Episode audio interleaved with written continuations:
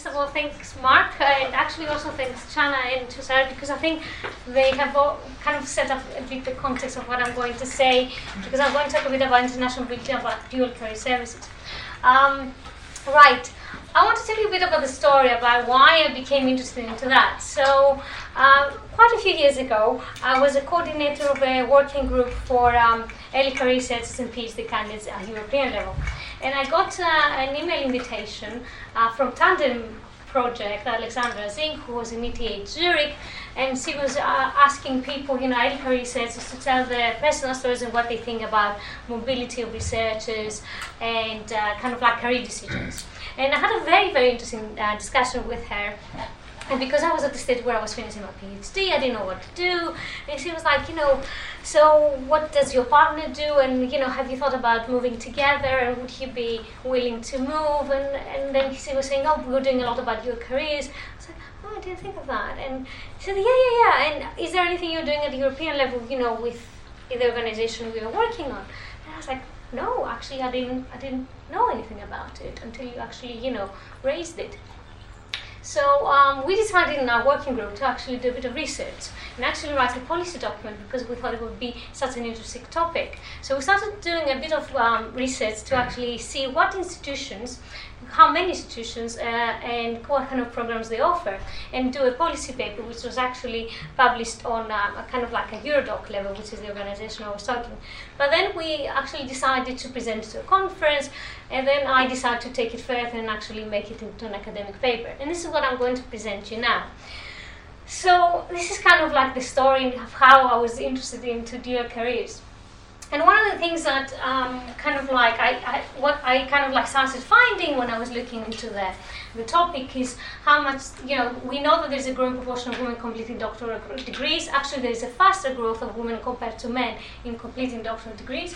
But we also know uh, from studies in the U.S. but also in Europe that there is a greater tendency of female academics to be partnered with other academics, especially in specific science. Physics is one actually where there's a very uh, disciplinary endogamy uh, apparently phenomenon uh, taking place.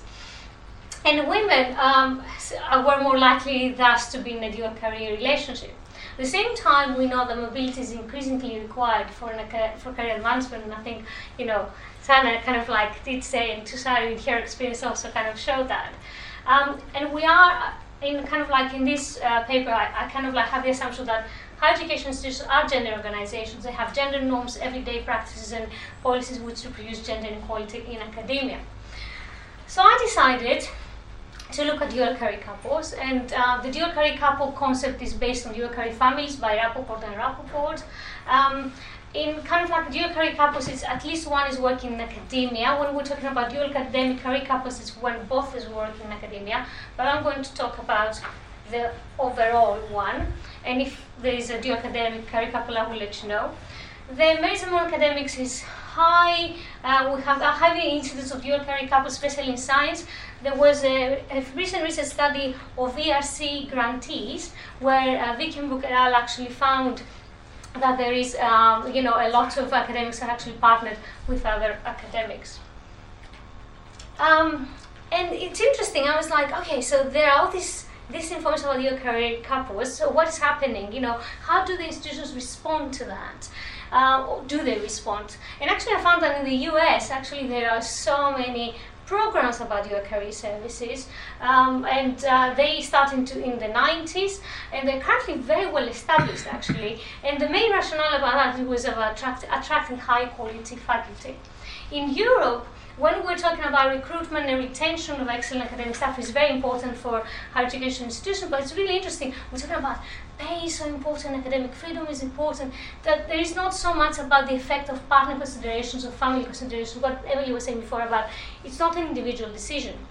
Especially at some states, you know, family is coming in, partner considerations are coming in, and there is a kind of more collective decision. Um, there's limited studies on dual career couples in Europe, and there's even less on institutional response towards this issue. So I wanted to know kind of like how do institutions respond to the increasing requirement for mobility and to what extent dual career services disrupt or reinforce gender inequalities. So what we did, we actually did online desktop research. We actually tried to kind of identify institutions that they have dual career services. uh, for dual career couples. I've identified Germany, Switzerland, Denmark, and uh, with the US because it was a, good comparison because they were so well established. So actually, it would be good to go back and forth. And I did a couple of interviews with um, Michigan University and um, Iowa University, I think. Um, and the thing is that I should tell you something else. Now there's always there's also in Norway and Austria, but this is the smaller research it, was the previous research, so actually haven't updated uh, to include those. But I'm actually working a bit more on uh, developing this further. Um, so we did uh, some uh, send an email, emails to the people who were responsible for um, these careers, including Mark, if I remember well. And we also did some interviews, and we asked them about, you know, why, you know, how did this emerge? You know, why did you do it? What kind of services did you offer? Uh, what were the benefits? What were the challenges? And I did a thematic analysis of those responses in the interviews. Now, before I go to what I was finding, I think it's very important to look at the kind of like at academic mobility uh, when it happens in a dual career couple, what mobility means when it is within a, a dual career couple. And um, it's kind of like there are additional challenges because if we take the assumption that we're talking about two highly skilled professionals, not necessarily academics, but highly skilled professionals, we're talking about highly competitive labor market, locationally constrained careers due to highly specialized nature of work and limited vacancies, especially for academics, let's say two physicists, you know, very difficult to find a job. And, you know, for academic couples, you know, very niche jobs required. And what we know from actually research studies is that when uh, women are in those dual career couples, there are usually there are greater consequences for them. I think Mark mentioned about the 90%, which is it's it's a great percentage. You know, it's dominating the spouses that he supports. And we do find that, for example, when it comes to career progression, many women will actually scale back their careers in order to follow their partner. Uh, when we have, uh, actually, when the partner is moving, usually the woman will go back and take a much less, uh, you know, yeah, good job in a way. Uh, in the US, actually, there was a study on postdocs, and they were showing how women with really prestigious postdoctoral fellowships they would scale back in order to be with their partner in the next job. Um, but also, we can see the gender and age which comes in the intersection where it's actually negatively affecting women. Because the power relations between partners are based on career stage and earnings and women are younger usually at early career stage and that kind of like affects the decisions and where you know where they will go and where, who is going to follow uh, who. And uh, actually in Ackers, um, she did a study on Marie Curie fellows uh, in Europe and she was finding that it would be either that women would relocate and the partner would stay, where they are, would try to find, uh, uh, you know, a way to commute and kind of like, you know, meet, or they wouldn't follow them. Um, so it actually has an effect on kind of like their lives. Um, so dual career services in European higher education institutions. So the main rationale that we were finding that institutions were doing was about talent management you know, we want to recruit the best, the, you know, the excellent. I think the excellence was coming in your presentation. You know, we want to retain them as well. Um, interestingly, in Germany and in Switzerland, there was also the rationale about gender equality and about providing equal opportunities. And uh, you see, this is uh, from a German um, representative where they were saying about how, yes, it is an equal opportunity, but also kind of attracting and retaining staff. In, in Germany and in Switzerland, actually, there was federal funding, and they did a lot of pilot and explore effects in order to make it um, uh, kind of like what, what is the impact of this federal funding. However, they had some issues with sustainability because as soon as the federal funding was expiring, then some of the institutions, well, most of the institutions would not integrate them within their regular budget. So some of them would actually disappear after the funding. Um, in Denmark, the higher education institution was very much focused on retention of international researchers.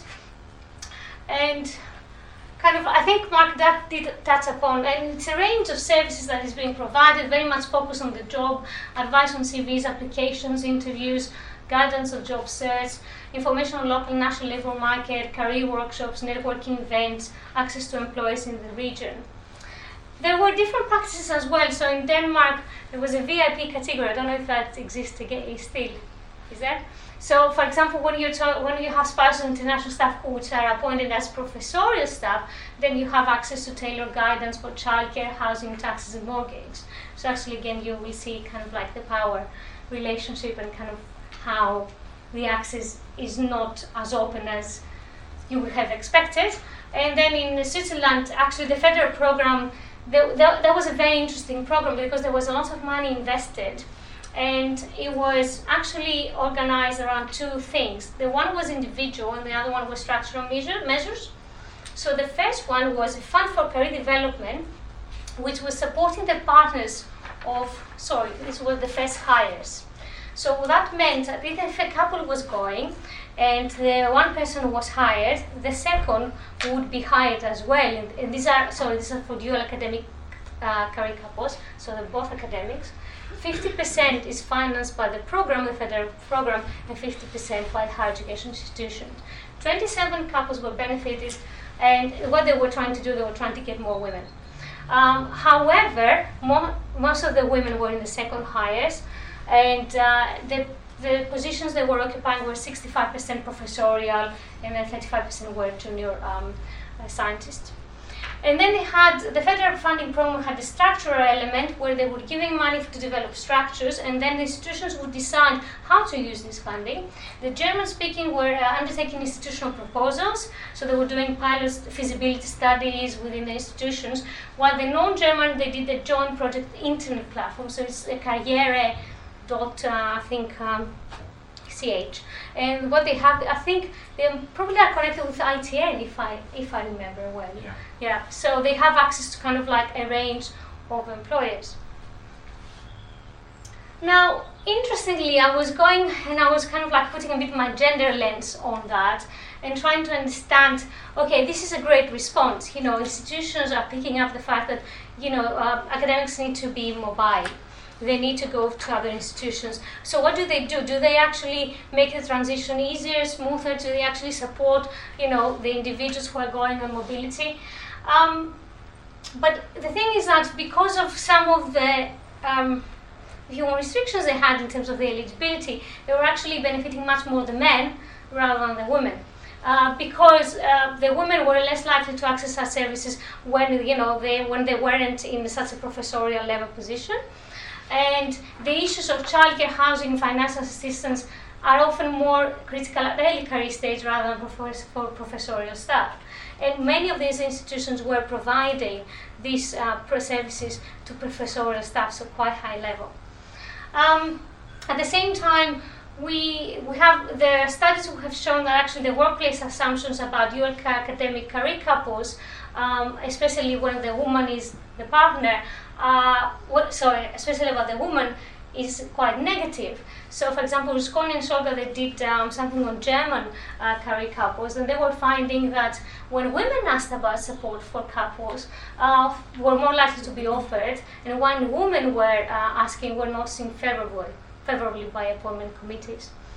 Um, and the other thing is that when accompanying a partner was a female, employees assumed that ambitions were limited and they would not really you know, offer such a, if you want, it would offer more like a compromising position, something that in a way would be like, oh, you know, we can give you that, you know, because, you know, that's, that's good enough. In the US, they have this um, kind of like a dual career hiring. So they will have money. So, for example, Michigan University, they have budget at central level, and then each department will have budget for dual career couples. And what happens for dual academic career couples? So what happens that if, for example, somebody comes in physics and their partner is bi- biologist, then they would say, we really want the physics person. So the biologist will have a two-year, let's say, support post, which will be funded one-third by the central university, one-third by the biology, and one-third by the physics and they will kind of like provide this kind of like if you want grant that they need in order to get to a stage where they can apply for a job or get a job. However, again, there are some issues about how is these are being seen and uh, because usually the women were the second highest it's kind of like how are they, how they perceived, whether they're doubted.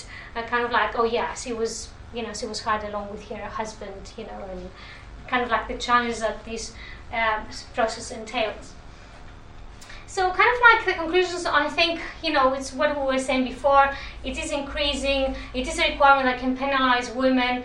Um, the dual career practices, I think it's a great institutional response in continental Europe, but they can be limiting in addressing gender inequalities. And we really need to review those practices again with a gender lens to, dis- to disrupt rather than reproduce, you know, gender equality and actually the gender practices we were talking before. This is kind of like, I think there's more research that needs to be done. Um, and I wish I had more resources more time. Hopefully in the future I, I will. Uh, but I think at the moment it's really interesting what's being happening in continental Europe. And I know that things happen sometimes in, in the UK, but very ad hoc and informally at professorial level where you have spouses being supported, uh, but this is more like a one-to-one basis and it's not formalized in any way. Uh, thank you very much.